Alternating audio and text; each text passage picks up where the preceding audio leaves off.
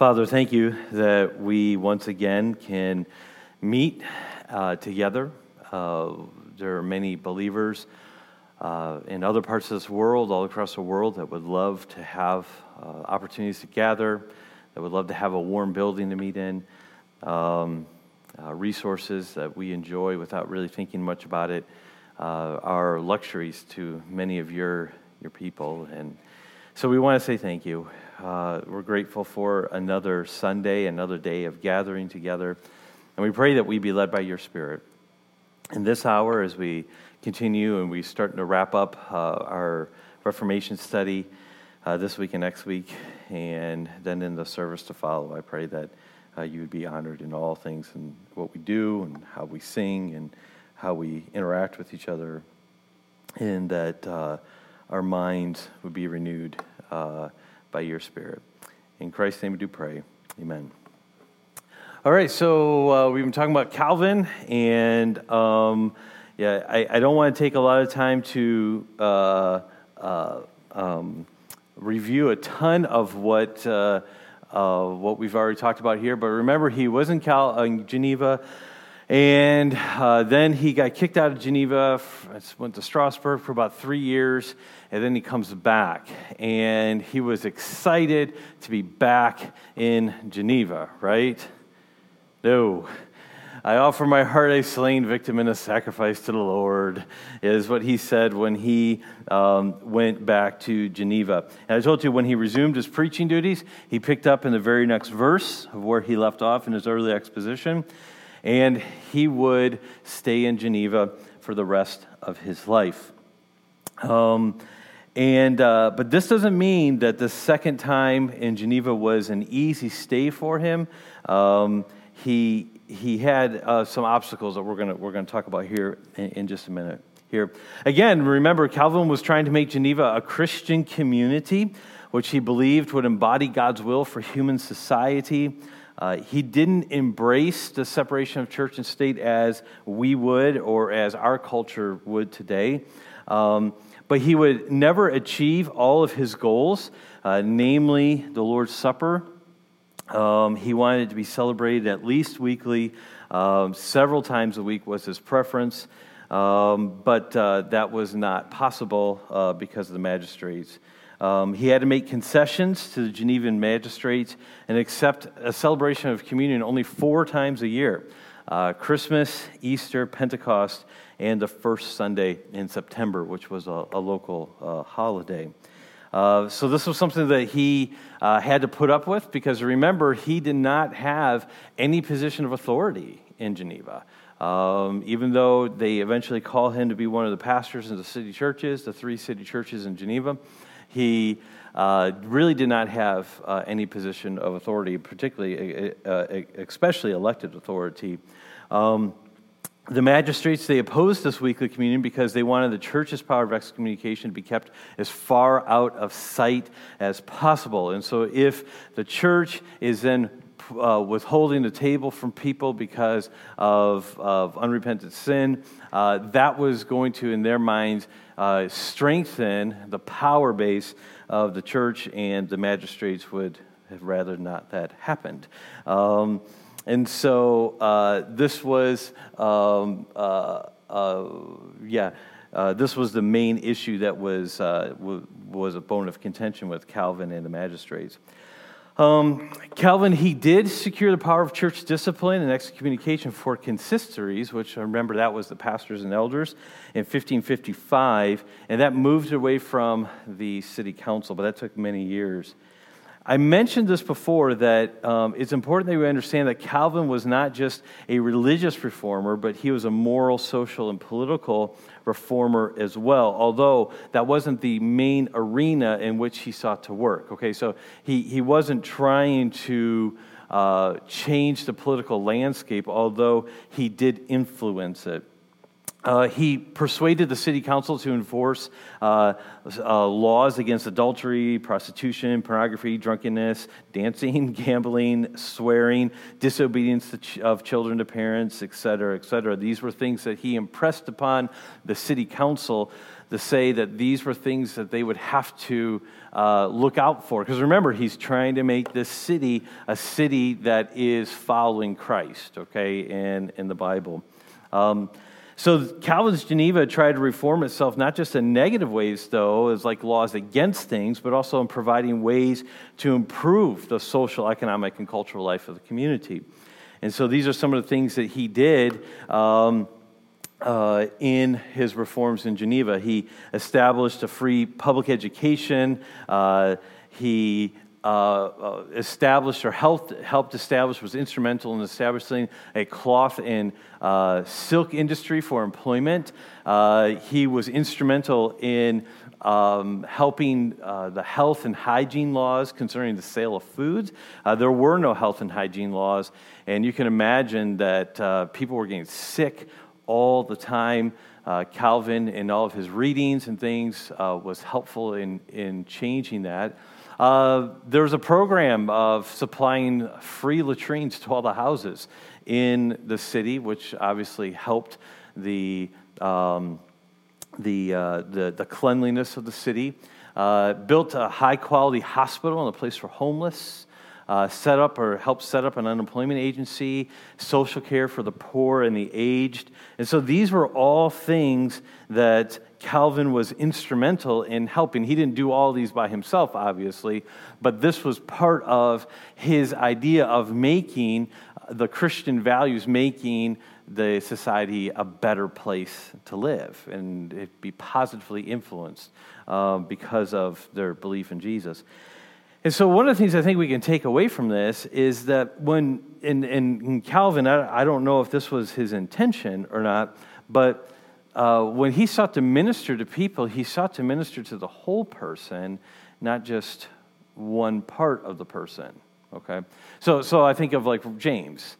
Uh, James says, you know, talks about how that faith without works is dead. And then he gives an example there, and he talks about someone's hungry, and you say, you be warmed and filled, and, you know, just go on your way, and you don't do anything to provide for the needs of the body. What type of faith is that, James says? And see, and that was a biblical principle that was driving Calvin in when he was trying to minister into a city. And so I, you know, as I think about this, I think, okay, as the people who God puts in my life, am I willing to help them holistically? Am I willing to help them on a theological level, but am I willing to help them on a practical level too? Um, you know, it'd be one thing if, uh, uh, you know, as is in our neighborhood, we just moved in, you know, a couple months ago or whatever it was, and so we're still getting to know our neighbors and things like that. And um, uh, the other day, actually, it was Monday. Um, I met, I think I briefly met her once before, but I, I met a widow um, and talked with her for a little bit, uh, two doors down from us, and um, uh, she needed help with, uh, you know, some of the snow blowing and things like that. And I, I was just talking to her about about the gospel and things like that. And I thought, well, this is a good example of, of James here because it, it would have been good if I shared the gospel with her. That would have been good. Uh, but it would have been bad if I wouldn't have been willing to help shovel her snow, right? Okay? And, uh, and so this is, this is the type of ministry I think that uh, Calvin was really trying to have in Geneva of helping the, the entire person. So think about the people you're trying to influence. Okay? And how are you trying to influence them? Whether it's your children, um, are we trying to just make them smarter? Are we trying to you know, keep them out of jail? what, what is it? Um, and sometimes you're like, yeah, okay, you got to take the wins when you can get them. I get that, okay. Um, but the point is, is that we should have a more holistic goal in when we're trying to help people and minister to people. And this is one thing that Calvin was doing in Geneva. Um, it really was a, a, a success this second time around in a lot of ways. Um, it became a near perfect example of a reformed community. Um, you know, they had refugees from all over Western Europe, particularly France. There was a lot of French refugees that were coming in uh, there to the city of, of Calvin and Geneva. Um, so, what this meant is Geneva replaced Strasbourg now for the international headquarters of uh, Protestantism, the Reformed Protestantism. So we had Strasbourg that was the place to go, and Calvin went there for a few years. You remember he connected with uh, Bucer, and then uh, he gets called back to Geneva, and then God just begins to change some things there. Now, again, by no means does this mean that it was easy. It was hard, hard work, which we're going to see here in just a minute. But it was a, a city that was transformed in many, many ways. Um, Reformed refugees helped Calvin make Geneva into a model Reformed city. And at the same time, what was happening is in this Geneva example was inspiring them that when they were going back to their homelands, when it became possible for them to return to their homelands, they were taking what they learned in Geneva and what was established in Geneva, they were taking that back with them. And so we saw this, this uh, uh, we see these cities that are being reformed uh, in, in great ways theologically, but also societally, uh, culturally as well. So it really was a, a, a beautiful thing. Uh, John Knox, who we'll talk about next week, he's a Scottish reformer, and he pastored a congregation of the English Protestant refugees in Geneva. For a while, he was in exile from Scotland, and he ended up in Geneva working with Calvin, and he became a pastor of an English speaking uh, refugee congregation uh, from 1556 to 1559. And then he referred uh, in a letter to a friend that he wrote, Calvin, this way. He says this Geneva is the most perfect school of Christ that ever was on the earth since the days of the apostles. Okay, and so this was, and John Knox is, is, is no slouch. I mean, John Knox is, is not one that would have low expectations, uh, which we're going to see next week. He was a fiery individual. Yeah. So the question is should we be trying to have a Geneva today? I say, kind of like what we talked about last week, I say that we operate within the culture and context that is available to us. Um, and so I do think we should be trying to uh, influence society, okay? And we should be using the, the roads that we have. But I will say this I think that the most um, successful, I don't know if that's the word I'm looking for, most powerful way to do that is what is often described in the pages of the New Testament as, as individual relationships. You know, having those conversations with the people in your neighborhood, you know, and things like that. Well, I, I, think I think with any, and the question essentially is: Is this something should we be trying to do? Should we be trying to find a, a place in, in Wisconsin and, and set up, you know, a little Geneva in in Wisconsin? Uh, what I would say to that is um, a couple things. One, uh, you have to also understand with what was going on in Calvin's Geneva, it wasn't that as soon as someone got out of line, they got kicked out. Okay, uh, there was a lot of if you read uh, Calvin's letters, particularly, you'll see a lot of pastoral hey, we're going to help this person, we're going to go try to encourage this person, you know, things like that. So it wasn't like, hey, you, you, you cross the line, you're out. Okay, now eventually that was that if there was someone who would uh, resist pastoral instruction and care and things like that, then yes, then that would be something that they would uh, lean towards. But again, he even couldn't do that mostly because he didn't have the power to do that. Okay, so so it, there was a lot more pastoral instruction and care and things that were happening than simply just total line.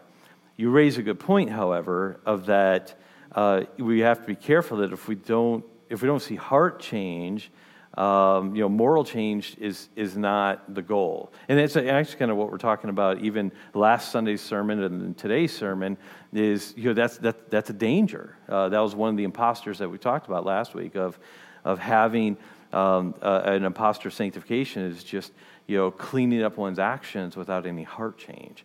So I think that there's always that danger. Um, I, don't, I don't know that uh, this is something that we should be trying to do because of um, what this was born out of was a desire to see God's word rule, but it was also out of the context of which they were all assuming. You got to remember, in, in Switzerland, they were ruled by these cantons. There, there's these 13 city states. They were either ruled by the Catholic Church or they were Protestants. I mean, it's, that's why I can't say that enough that it was a completely different mindset. So it, it lent itself to doing something like that. But for us to try to establish a city, you know, of, of you know, just Christians and the only way you can be a Christian, it would be completely uh, counterintuitive to, I think, what uh, what you know reaching the lost people in our community would be. And this community in Geneva, they expected that. They expected whoever was in charge is going to set the rules. Um, I think I mentioned a couple weeks ago that you know we're really in a unique time in history because most of hu- human history. We, humans were ruled by magistrates. They were ruled by a king. They were ruled by a tyrant or something like that. And that was just a way of life. And, and that's, I mean, we could argue that we are still that way, but at least, in, at least on paper, we're not supposed to be. You know what I'm saying? So I don't know if I'm answering your question or not, but um, I don't know if it's in my strategy of, of the Great Commission, replicating Geneva is not on my list. Okay? Having said that, I don't know that, I don't think that that was a mistake of them to do that. Does that make sense? Well, I think what they they were taking advantage of a unique time in history where the world was coming to them. Um, and so there were so many refugees coming in that then their mission strategy became train them re- and deploy them um, in a lot of ways. So I think that they were looking beyond their city in that way, but they were just using the, the, the context that, in the situation that they found themselves in. So, yeah, good questions. Um, I've mentioned that Calvin never had any position of public authority other than he had the simple office of uh, pastor at St. Peter's Church uh, there in Geneva. And this is a picture of the church, still there today. Uh, a couple years ago, when we were in France, uh, we visited uh, this, uh, this church. And so if you see right there, that's Anouk's dad, and there's Anouk. Um, but so we, it's a, um, it's a beautiful structure, beautiful church, and just off to the side of it is um, the, uh, a teaching auditorium that Calvin and Knox and other people would teach in. Um, and so, uh, if you go inside, uh, you can just see how massive it is. Um, just a, a, massive building. Um, and of course, it was built uh, for a Catholic church. Does anyone know why uh, Catholic churches typically were made? This is kind of a side note here, but just massively big like this. Does anyone know the, the, there's a reason why they did that? Exactly. It was designed, but their architecture was designed to make you feel small when you walked in. And not in a way of like you're a worm and you're worthless, but, but a way of we are so small in comparison to the God we're coming to worship. And I, I you know, th- that resonates with me in a lot of ways. Now, I'm not advocating that we do a building fund and, you know, bust out our ceiling and all that stuff. But I'm just saying that that kind of resonates with me, that intentionality of it there. Um, this there, you can't really see in the picture here. This is the actual chair that Calvin sat in. All right. Oh, come on, you should be more impressed than that. There we go. All right, okay. Yeah, you can see how impressed my kids were. So, um, but uh, yeah, so, so there's, uh, they, they do have the chair, the pulpit, which these are the steps that go up. Uh, and so right here is the pulpit. There's a winding staircase that go up. And so it was kind of, it was, it was towards the front, but it was into the congregation quite a bit there, and that was for audio, uh, audio reasons. Um, the pulpit is not the same pulpit that's been refurnished, but uh, since then. But this is the chair that apparently uh, Calvin sat in there, so that's kind of cool. Yes.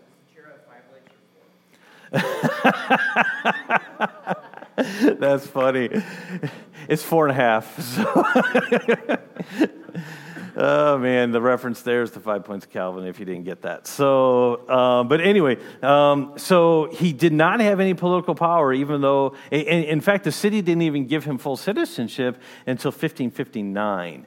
And so, what I wanted to point out about that is that he didn't have full citizenship in Geneva, uh, but yet he was the most influential person in the city. And here's the point that I want to drive home influence is given by God, not man. Okay? So the influence you have is, is a gift from God. It's not something that man just gives you. Okay? Because even the people that we promote into positions of leadership and things like that, it does, they may, they may have authority, but they mean they, that doesn't necessarily mean they have influence. And there's a big difference. And woe to the leader that doesn't understand the difference between leadership, I mean, between authority and influence. And so Calvin, he had no authority in the city, but he had influence. And so let me encourage you that as you're seeking to minister, you're seeking to live out a life pleasing to God, that your influence, you may not have any positions of authority, but you can have God given influence by following the scriptures, following Christ, and pointing people to Jesus. So there's a huge difference between authority and influence there. Uh, he reformed the church through preaching and teaching. Uh, the city council would only follow Calvin's reforming ideas if Calvin's arguments convinced enough of the council members, and he did not always convince them. Especially in the years of 1548 to 1555, there was bitter conflict between Calvin's supporters and opponents. And the opponents dominated the city during these years. So I told you it wasn't always easy. And during these years, it was very difficult, these seven years. Um, these opponents were mostly native Genevans from long established families. And so they were opposing what Calvin was doing. Now, why do you think they were so opposed to what Calvin was doing? What do you think the reason was? Absolutely. What were they losing? There was influence, power, because the, these people they resented, there was about 6,000 foreign religious refugees into the city. You got to remember, the native population of Geneva was 13,000. So now you have 13,000 people that now 6,000 refugees, religious refugees, are coming into your city. Do you not think that's going to change the city in a lot of ways? And so some of these long established families didn't like that and they were really opposed to this. And so uh, Calvin had to endure many, uh, that should say many, not may, I think it says, uh, insults and even threats against his life from opposition, and sometimes he fell into depression. He said, I wish God would let me leave this place. That's what he wrote in 1546. Uh, let me talk a little bit about his worship here and then we'll, uh, we'll bring Calvin to a close and, and then begin the English Reformation. Uh, next week, we'll do the second half of English Reformation and then the Scottish Reformation. So that's, that's the plan. Um, in Calvin worship, he believed that nothing should be done in Christian worship unless the New Testament authorized it. Okay, so this is called the regulative principle.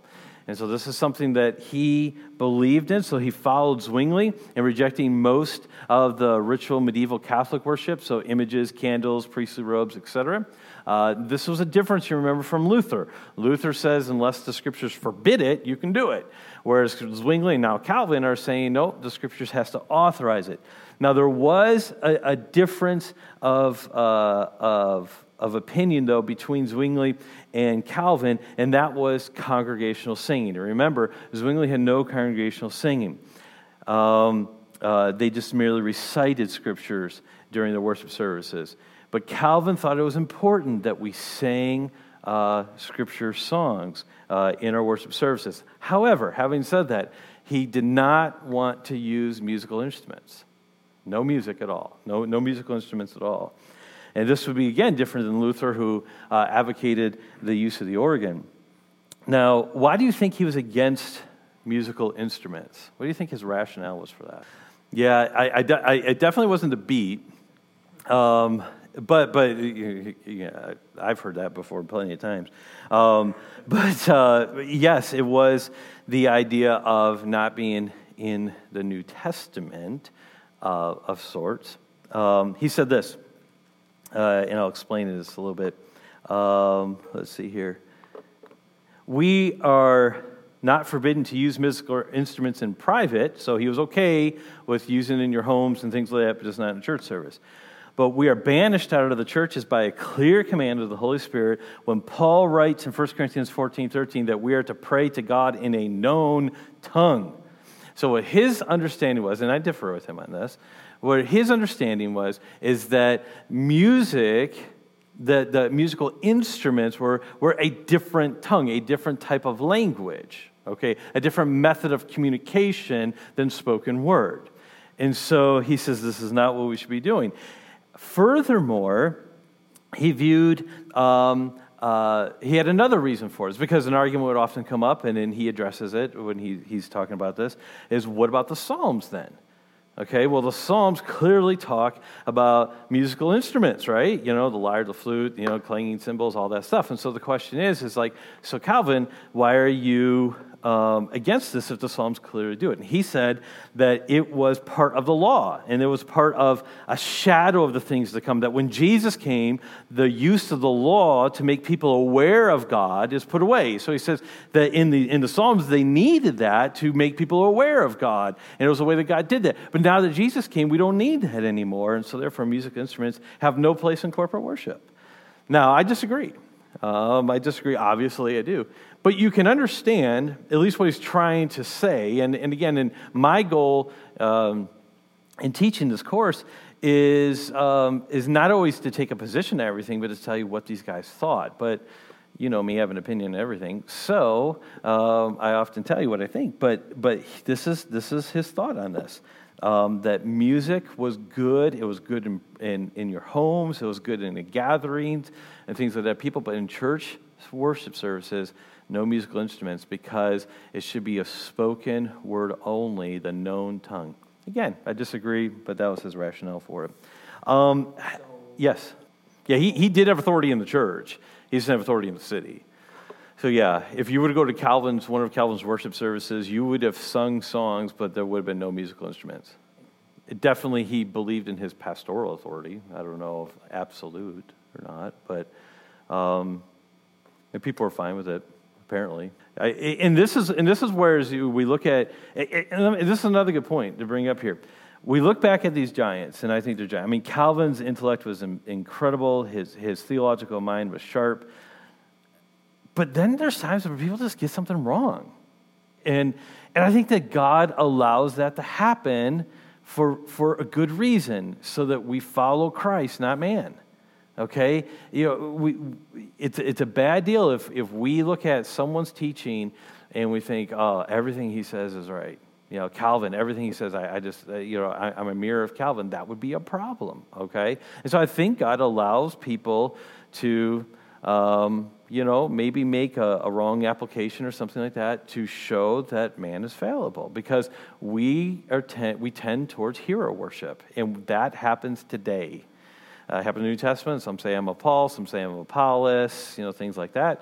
And so this is, this is part of who we are. It happens today. I'm of John MacArthur. I'm of John Piper. I'm of, you know, R.C. Sproul. I'm of, you know, you name it, whoever your favorite preacher is, uh, you know, national speaker. Um, we got to be really careful. I read all these guys, and I read a lot of guys. I'm going to quote uh, Kevin DeYoung here uh, in the sermon. I'm going to also quote J.C. Ryle. Um, guys, both individuals, one, one from 19th century, one from modern day, who are, uh, I've benefited from reading their materials, and one hearing speak in person. But um, um, I disagree with both of them at points. And there's going to be times where you disagree with me on something. And I'm okay with that. Michael's nodding his head over there, yeah. Um, you know, and, that's, and I'm okay with that eh, you know, as long as we can do it agreeably, of course, you know. But but the the point is is that no one man is going to be completely perfect in all of his understanding of scriptures and teaching. This is not going to happen. Yes. Yeah, and, and not to make anyone nervous, I, I understand the infant baptism position. And, and again, don't worry, but a lot of it resonates with me. Like, I like the symbolism that they, that, that they say is there. The problem is, I don't see it supported in Scripture. So, I mean, I like it. I like what's there. I like what they're saying happens. I see how they tie it to the Old Testament mark of uh, circumcision. I see all that. It resonates. But when I look at the evidence in the New Testament, I, I just can't get there. Um, so, so I think that, instead, and you weren't doing this, so I know. I'm just saying, instead of just disregarding people's opinions, I think it's good to interact with why that they believe that way and, and have an appreciation for it but still be able to say, mm, I don't agree with that. So, yeah, th- those are two other good points that, that need to be brought up there. Um, I do want to bring up something about his liturgy, and that's just kind of the order of service that he did in there. Um, only because there is a, uh, this is a, a good distinction between the Catholic Church. Calvin, he included what was called a word of absolution, which was spoken by the ministers after the confession of sin. So, what this was is that there was, um, uh, you know, congregational reciting things back and forth, and the, the, the minister, whoever that would, was, didn't have to be Calvin, uh, but would be leading in a statement. The congregation would respond. Um, and this will go back and forth with different elements in the worship service. In one of them, in the very beginning of the service, there was a confession of sin. And you'll still find this in some churches today. Um, and I, part of me, again, resonates with me. But it's a time for the congregation to, to confess sin. And it's not like specific sins. Like, you know, it's not like, you know, the congregation starts listing everything they did that week. It's, it's a statement that they've read that acknowledges their sinfulness, okay? And then there's this word of absolution. Um, if you want to read some of these, I've got a book that contains some of these that you could see. Um, but this was a really important element in Calvin's conception of worship. And here's the reason is because it was a declaration by the minister that the sins of the repentant congregation had been forgiven by God. Okay?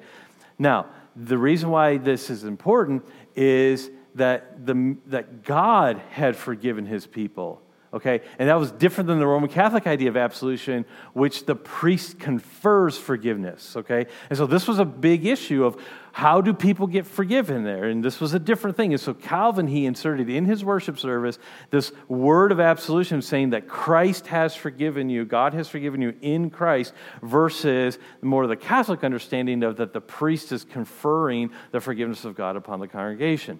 Again, it was the culture, it was the context, it was the, the, the way he was trying to minister to the people at that time as they're processing all these things. And so that was an important part in Calvin's worship service. Doesn't mean that we have to do it but it was an important part for what he was trying to do. Um, but the priority was definitely in preaching. He says this, I'm going to just share a few quotes with you real quickly here. Whenever we see the Word of God purely preached and heard in the sacraments, uh, administered according to Christ's institution, there is not to be doubted a church, uh, a God exists. There, it is not to be doubted a church of God exists, okay?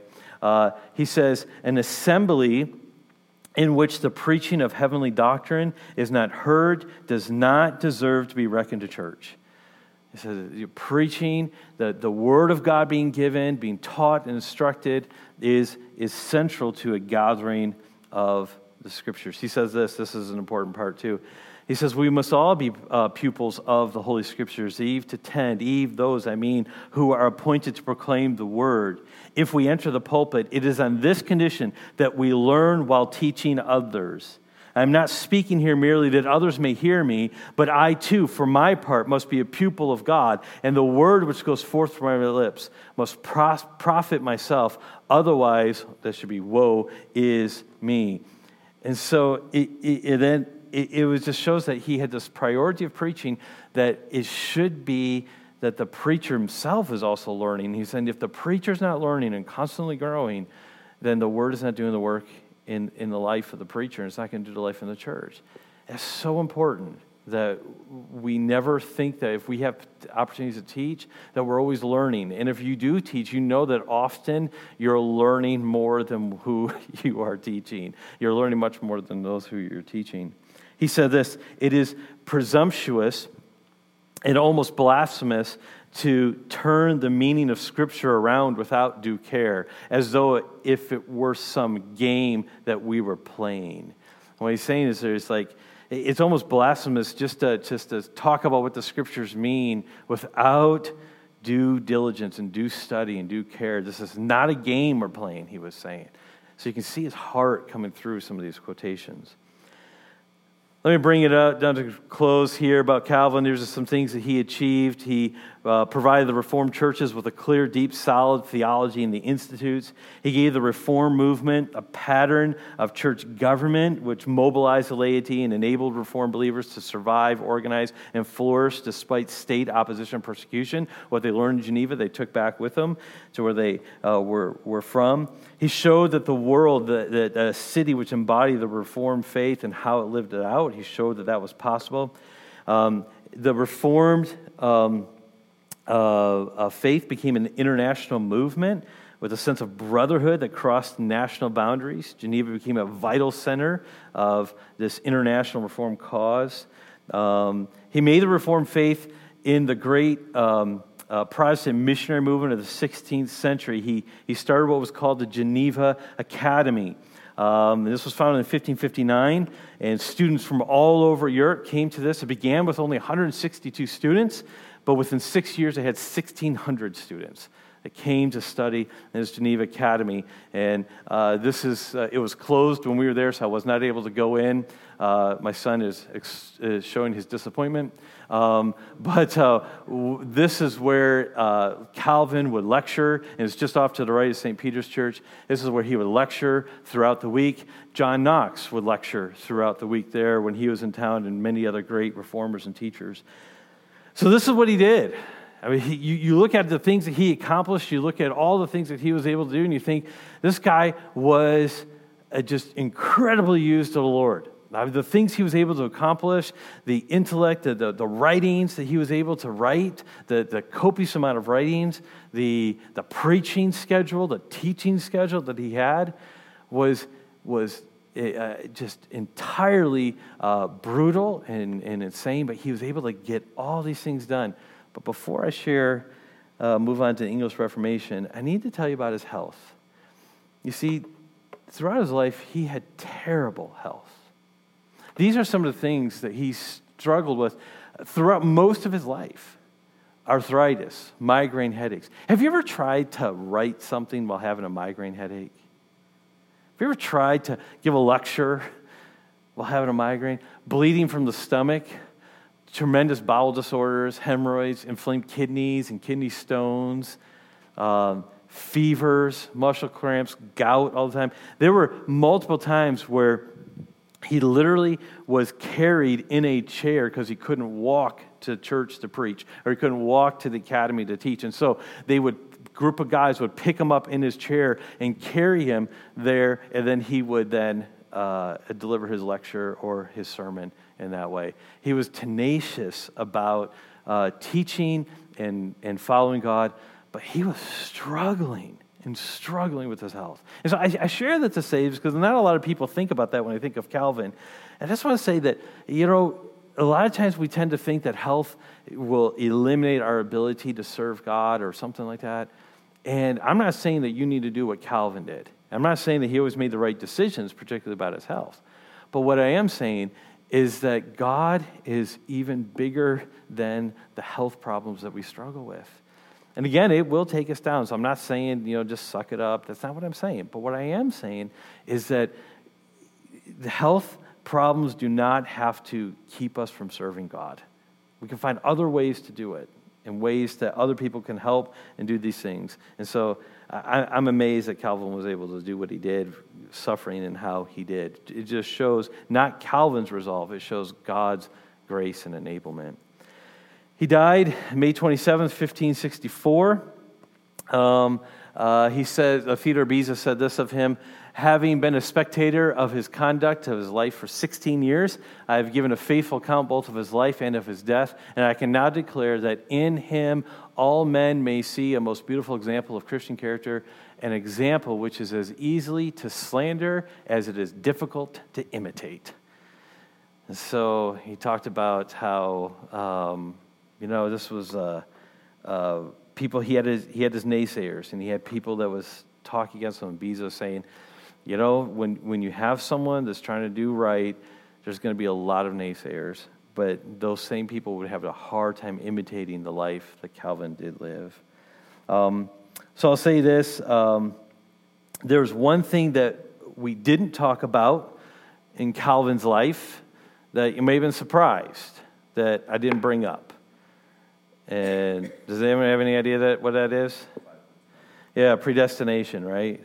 Now, why didn't I bring it up? Is it because I, I, I don't want to deal with it? No. One, I mean, to, to really deal with it, it's outside the scope of the, the, the, this course. But what I will say this is the reason why I didn't bring it up is because all of the reformers believed in predestination. Okay? It wasn't just Calvin. See, this is, this is, this is a mis- misunderstanding, a misconception about Calvin, is that he is the one who came up with the five points. Okay? Now, I'm not saying that he didn't believe in five points of Calvin because he did, but he didn't come up with them. He said, wait a minute you, you, you've lost me here. As I said, is that everyone at this time you know, believed in predestination and, and these, uh, what we would know as Calvinism. Uh, both Luther and Calvin uh, affirmed the doctrine of predestination. And, and so it wasn't Calvinism that was the defining and dividing issue of the reformers, within the reformers. It was the Lord's Supper. Okay, that's what the defining, differing issue was. Um, but I will say this is that it wasn't until 50 years after Calvin's death that the five points of Calvin became codified. Okay, this was at the Synod of Dort. And what had happened was, is there was a man by the name of Jacob Arminius who had five points of Arminian. His followers were saying, here's five points. And so then Calvin's uh, uh, uh, brotherhood, the, of his theological mindset, they met in Holland at the Synod of Dort 50 years after his death. And they said, well, here's five points to refute those five points that you've brought up. And that became known as the five points of Calvin. Now, the reason why it's five points of Calvin is because they used a lot of Calvin's writings. Now, the reason why they used a lot of Calvin's writings was because he was the most prolific author during the time. He had written the most, and he had the most, uh, uh, the most tightly formed and scripturally based arguments available to them. And so they used Calvin's writings to say, no, no, no, this is where Arminius is wrong. And so this five points of Calvin thing uh, it wasn't like Calvin wrote. If you read his Institutes of the Christian Religion, you're not going to find tulip in there, okay? You're not going to find this the cross of the five points of Calvin. Now, you will see the, the, the theological understanding of those things, but that was, those five points came after his death.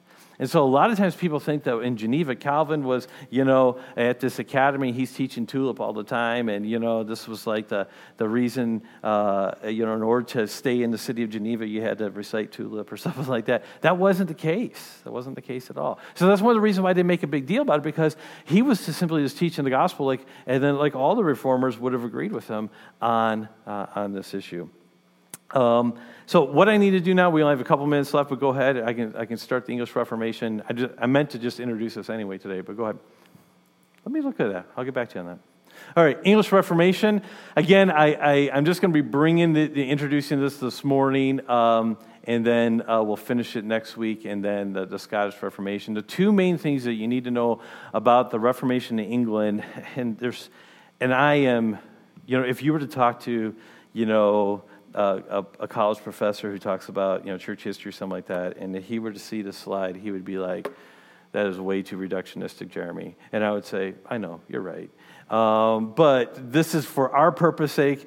I think the two main things for us to understand what influenced the Reformation in England was the English Bible and the English throne. Okay, and we're not even going to get into the throne today. I'm going to introduce the Bible uh, today.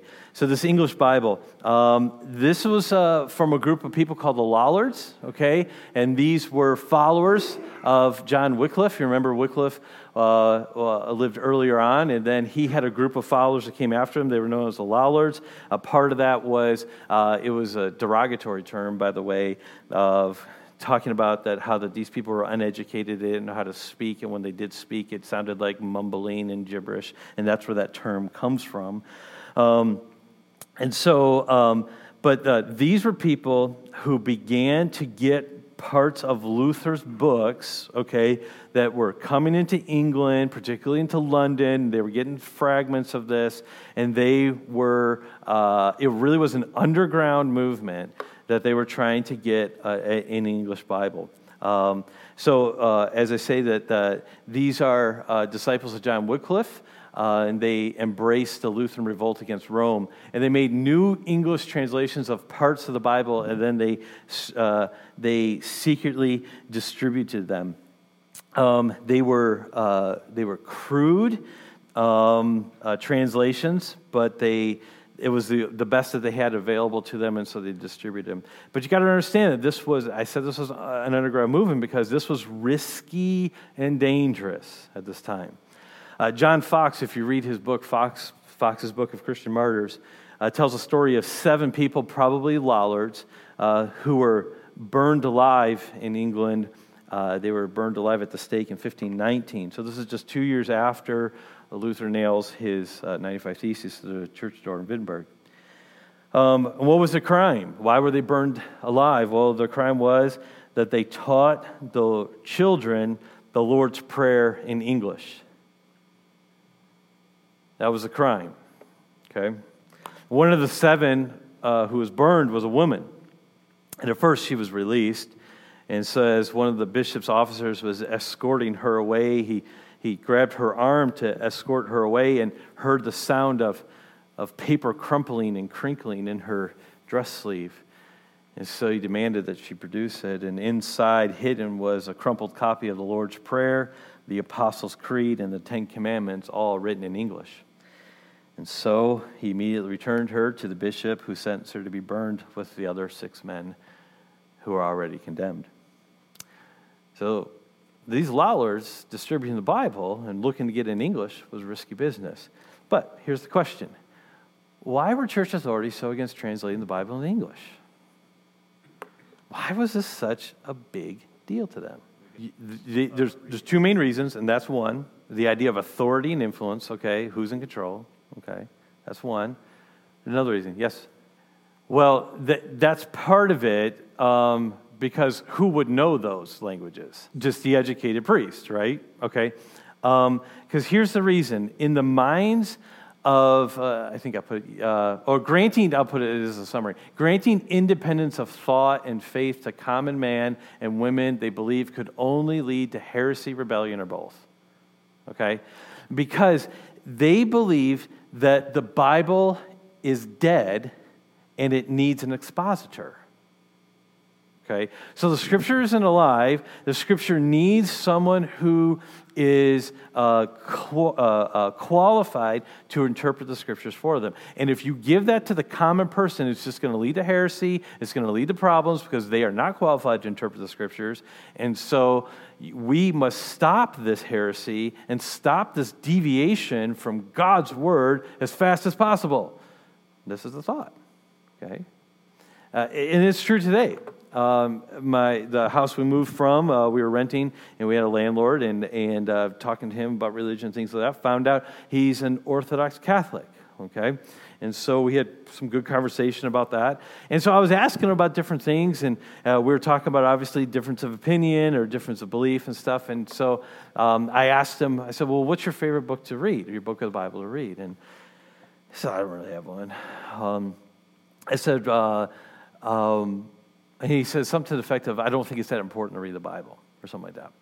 And I said, Well, man, I mean, the Catholic Church is supposed to be based on the Bible, so don't you think you should read it? And he says, Well, that's not my job. Because I'm not qualified to read the Bible. He says, I, I, I, I don't have the ability to interpret the Bible. You know, that's why we have priests. So they interpret it for us because they're the ones qualified to interpret the Bible. He says, That's the problem with your churches. That's why you have so many of them. He says, Because you're all interpreting the Bible differently. He goes, This is the reason why the Catholic Church is the true church, is because we have one interpretation of Scriptures and it's coming to us by the people who are qualified to interpret the Scriptures. That's your problem. You have too many people interpreting Scriptures when they're not qualified to do it. So this belief is still today. Okay? And so this is the reason why back in England in the English Reformation, people were getting killed over this, is because they thought, well, man, now they're going to start interpreting the Bible for themselves, and who knows what's going to happen there. Um, uh, one of the a bishop today, uh, I, I think he's still alive, maybe not. The scripture is dead. It must have a living expositor, is what a Catholic bishop has said. And so this is the reason why it was so um, crucial for, uh, or it was such a, a major offense for the Bible to be translated into common language. Next week, I'm going to get more into the guy by the name of William Tyndale. Tyndale was a man who God used to um, uh, uh, see the Bible come into the English language. And so you and I definitely benefit directly from this man's ministry and how God used him. So we're going to pick up there next week on William Tyndale, finish the English Reformation, and talk briefly about the Scottish Reformation. Let's pray. Father, thank you for your word. Thank you that we have it available to us. Thank you for people who are willing to sacrifice uh, for your word. And we pray that we would uh, be reminded of what a gift we have and not take it for granted. Um, and so we're grateful for what you have given to us. I pray that not only will we just own a copy, that we'd read it and we'd live it. In Christ's name we do pray. Amen.